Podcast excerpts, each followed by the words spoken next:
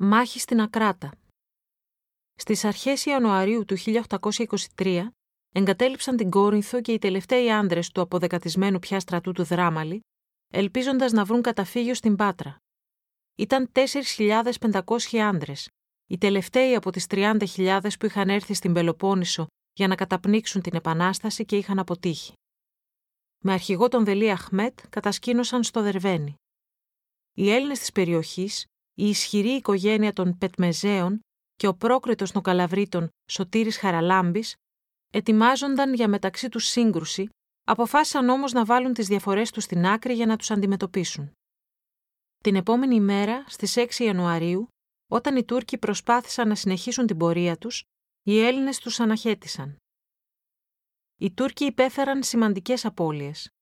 Ο Δελή Αχμέτ υποχώρησε προς την παραλία της Ακράτας στη θέση Χάνη, όπου πίστευε ότι το υπηκό θα μπορούσε να αμυνθεί καλύτερα.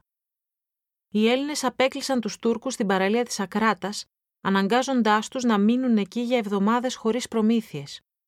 Οι περισσότεροι πέθαναν είτε από τις συγκρούσεις είτε από την πείνα. Οι προσπάθειες για διαπραγματεύσεις έπεσαν στο κενό. Στις 8 Φεβρουαρίου, τουρκικά πλοία κατόρθωσαν να πλησιάσουν την παραλία για να επιβιβάσουν όσους είχαν επιβιώσει.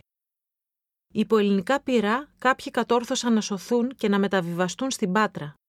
Αυτό ήταν το τέλος της πανίσχυρης κάποτε στρατιάς του Δράμαλη, που όταν είχε φτάσει στην Πελοπόννησο το καλοκαίρι του 1822, προκαλούσε τον δρόμο.